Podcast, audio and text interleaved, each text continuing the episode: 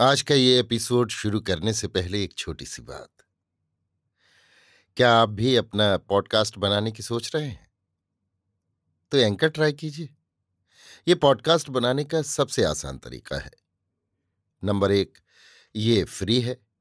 Number दो, इसमें कई सारे ऐसे टूल्स हैं जो आपको अपने फ़ोन और कंप्यूटर पर रिकॉर्ड और एडिट करने की फैसिलिटी देते हैं। नंबर तीन आप अपने पॉडकास्ट को डिस्ट्रीब्यूट भी कर सकते हैं, जिससे इसे स्पॉटिफाई और दूसरे प्लेटफॉर्म पर सुना जा सके। तो डाउनलोड कीजिए फ्री एंकर ऐप या विज़िट कीजिए एंकर डॉट एफ़ पर अपना पॉडकास्ट स्टार्ट करने के लिए। ये तो थी एक छोटी सी जानकारी, और अब शुरू करते हैं एपिसोड का सिलसिला। तो आज के एपिसोड में लीजिए सुनिए विश्वनाथ शर्मा कौशिक की लिखी कहानी, विषमता, मेरी, यानी समीर गोस्वामी की आवाज़ में। रात के आठ बजे थे। शंकरलाल के कमरे में उनके तीन मित्र बैठे थे। इनके नाम राम सनेही, दुर्गा प्रसाद तथा त्रिवेणी प्रसाद थे। इन सब की बयस तेईस से लेकर पच्चीस छब्बीस वर्ष की थी। शंकरलाल एक श्री संपन्न युवक है।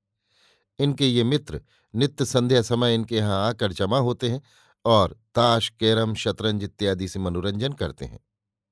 शंकरलाल जमुहाई लेकर बोला, आज बनवारी नहीं आया? हाँ आज ना जाने कहाँ रह गया।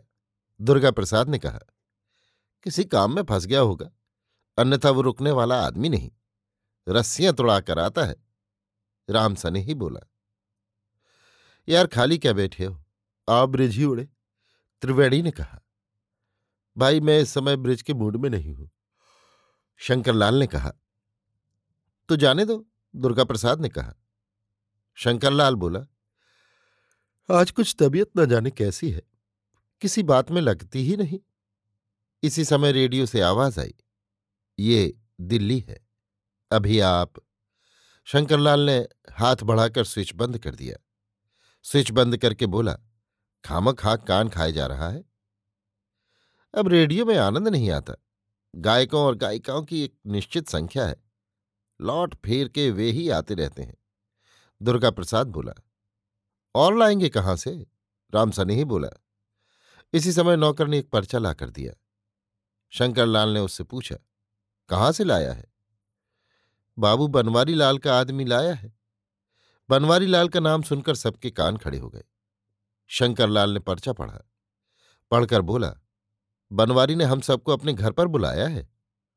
क्यों? दुर्गा प्रसाद ने पूछा। ये तो कुछ लिखा नहीं, केवल ये लिखा है कि पर्चा देखते ही सब लोग तुरंत चले आओ।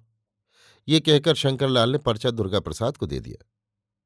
दुर्गा प्रसाद के सहित तीनों व्यक्तियों ने पर्चा पढ़ा।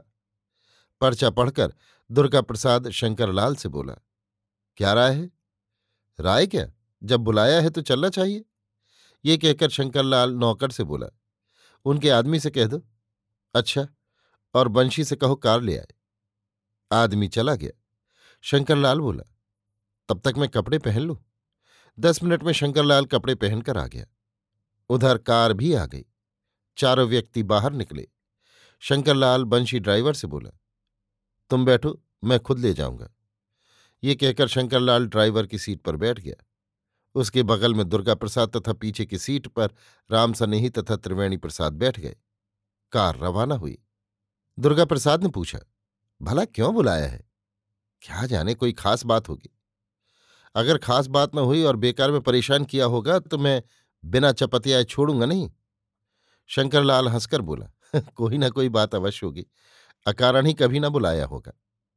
इसी प्रकार बातें करते हुए पंद्रह मिनट में ये लोग बनवारी के मकान पर पहुँच गए। कार से उतरकर चारों व्यक्ति बनवारी के कमरे में पहुँचे। बनवारी इन लोगों की प्रतीक्षा ही कर रहा था। इन सबको देखते ही बोला, आओ भाई। चारों व्यक्ति बैठ गए। दुर्गा प्रसाद ने कहा, कहिए क्या हुक्म है? कुछ नहीं, ऐसे ही बुला लिया। बनवारी बोला, क्या? ठीक ठीक बताओ, वरना आज पिट जाओगे। मैं प्रतिज्ञा करके चला हूँ। दुर्गा प्रसाद ने कहा। बनवारी ने मुस्कुराकर कहा, क्या प्रतिज्ञा की है? यही कि बिना किसी खास कारण के बुलाया होगा तो बिना पीटे नहीं छोड़ूँगा। अच्छा मान लो कोई खास कारण नहीं है। मेरा ऐसा मानना तुम्हारे लिए खतरनाक होगा, ये याद रखना। शंकरलाल बोल उठा। अच्छा दिल लगी हो चुकी। अब ठीक ठीक बताओ क्या बात है? अच्छा कोई बढ़िया बात बताई तो क्या दिलवाओगे?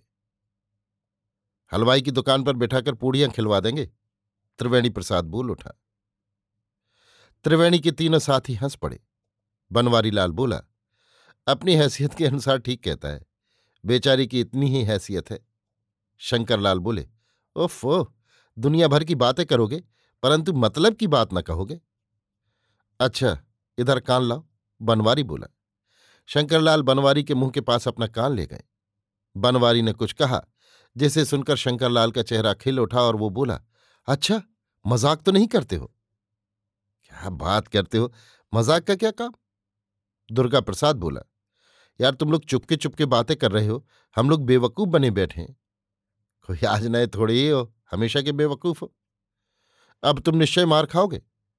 शंकरलाल बोला, मरे क्यों जाते हो? मिस रोज के यहाँ चलना है।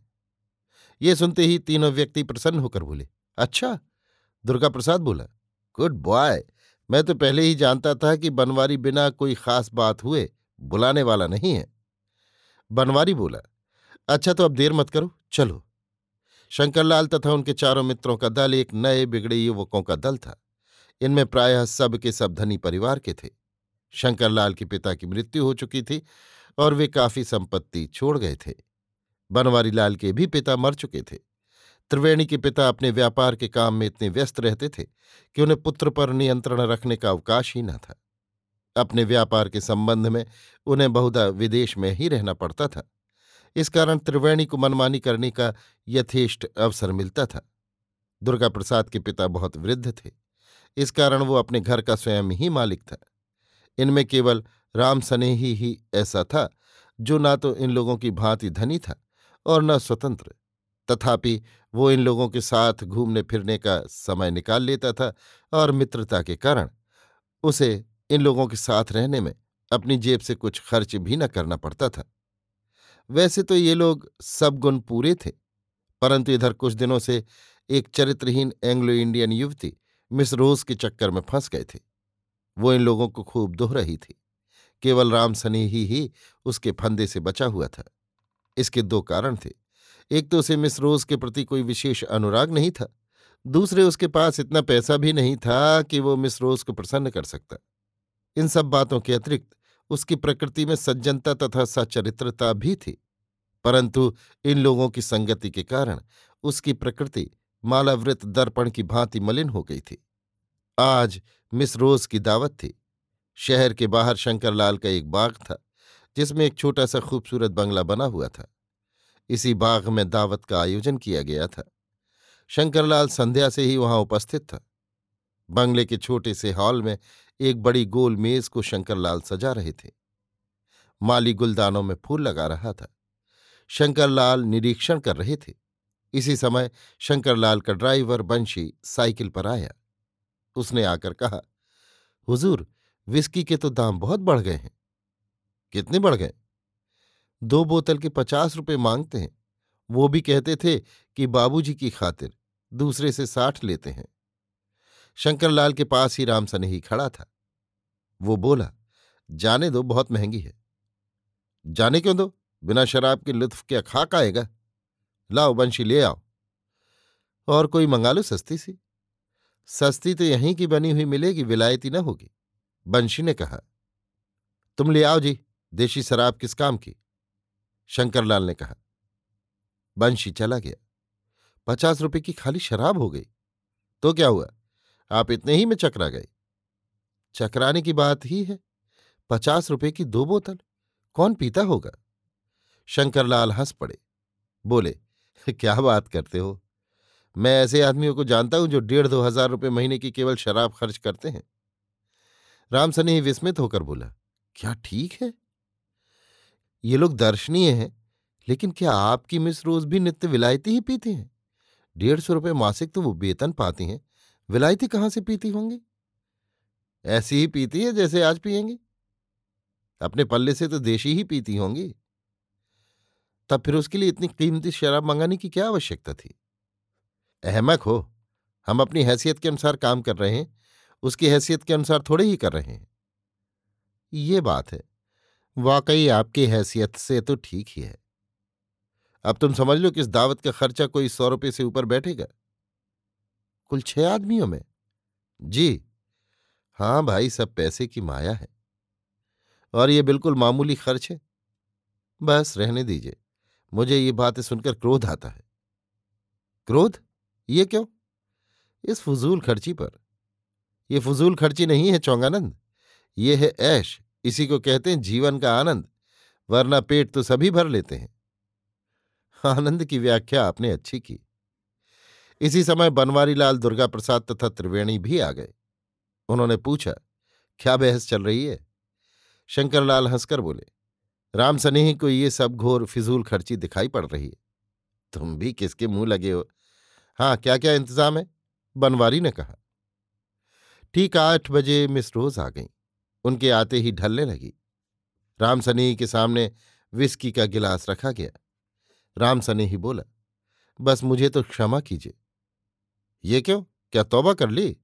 हाँ और आज ही तौबा की है। गधेपन की बातें तो करो नहीं। चुपचाप भले आदमी की तरह पीना शुरू कर दो। भाई, मुझे क्षमा करो। मिस रोज बोली, क्यों, आप तो पीता था? हाँ लेकिन आज से छोड़ दिया। बट वाय कोई खास बात नहीं, तबीयत नहीं चाहती। सली भाई रोज ने हंसकर कहा। जाने दो, नहीं पीता तो ना सही। कोई ज़बरदस्ती थोड़ी है। अच्छा लेमोनेट सोडा तो पियोगे या उससे भी तौबा कर ली? हाँ वो पीऊँगा। तो लो, झक मारो बैठ के। शंकरलाल ने लेमोनेट की बोतल उसकी ओर बढ़ाते हुए कहा, नौ बजे तक खाना पीना होता रहा। इसके पश्चात हारमोनियम बजने लगा। शंकरलाल हारमोनियम बजाने लगा और दुर्गा प्रसाद ने गाना आरंभ किया। राम सने ही बैठा सोच रहा था। एक वो लोग हैं जिन्हें पेट भर भोजन भी नहीं मिलता। और एक ये है कि जरा देर के मनोरंजन के लिए सैकड़ों खर्च कर देते हैं। कैसी विकट विषमता है। राम सने ही कुछ देर बैठा, इसी प्रकार की बातें सोचता रहा। इसके पश्चात एकदम उठकर बोला अच्छा मैं तो अब चलता हूँ। दस बज गया है। अरे, बैठो भी, ऐसी क्या जल्दी पड़ी है? शंकरलाल ने कहा, जाने दो, आज ज्ञानबाई का ज़ोर है। पी हमने है और चढ़ी इसे है। दुर्गा प्रसाद बोला, इसी समय बाघ का माली आया।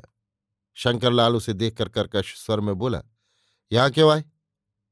हुजूर शाम को एक औरत बाग में आ गई थी। कौन औरत? शंकरलाल ने पूछा। पता नहीं, कोई गरीब मालूम होती है। वो एक पेड़ के नीचे लेट रही थी। मैंने उसे चले जाने को कहा तो वो बोली, अभी चली जाऊँगी। फिर मैं इधर फूल लेकर चला आया और यहाँ काम करता रहा। अब जो उधर गया तो देखा वो औरत पड़ी कराह रही है। तो हम क्या करें? उसे बाहर कर दो।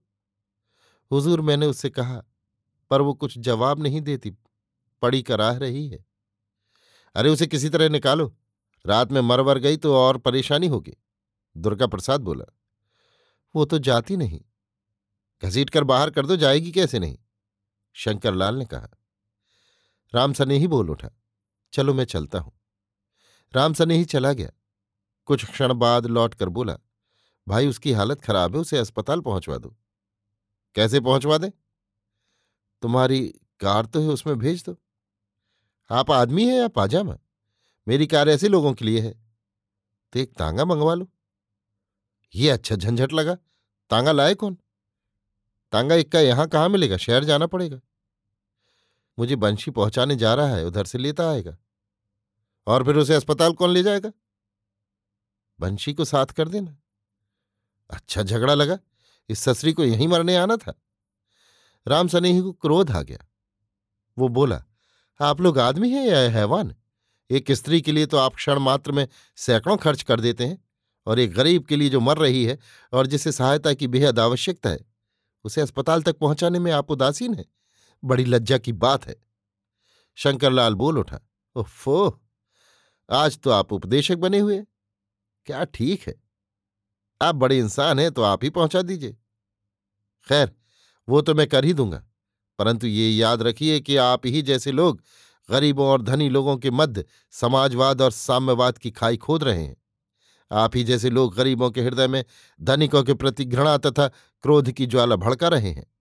जितना रुपया दस बीस गरीबों का महीने भर तक पेट भर सकता है, उतना रुपया आप थोड़ी सी देर के दिल बहलाव के लिए खर्च करके भी एक मरती हुई गरीब औरत के लिए जरा सा कष्ट नहीं उठा सकते?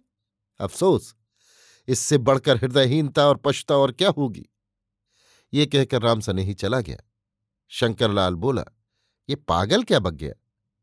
बौड़म है, ऐसों को तो पास भी न बैठने देना चाहिए। रामसनी ने उस स्त्री को अस्पताल पहुँचा दिया और उसी दिन शंकरलाल एंड पार्टी का साथ सदैव के लिए त्याग दिया। अभी आप सुन रहे थे विश्वंभर नाथ शर्मा कौशिक की लिखी कहानी, विषमता, मेरी यानी समीर गोस्वामी की आवाज़ में।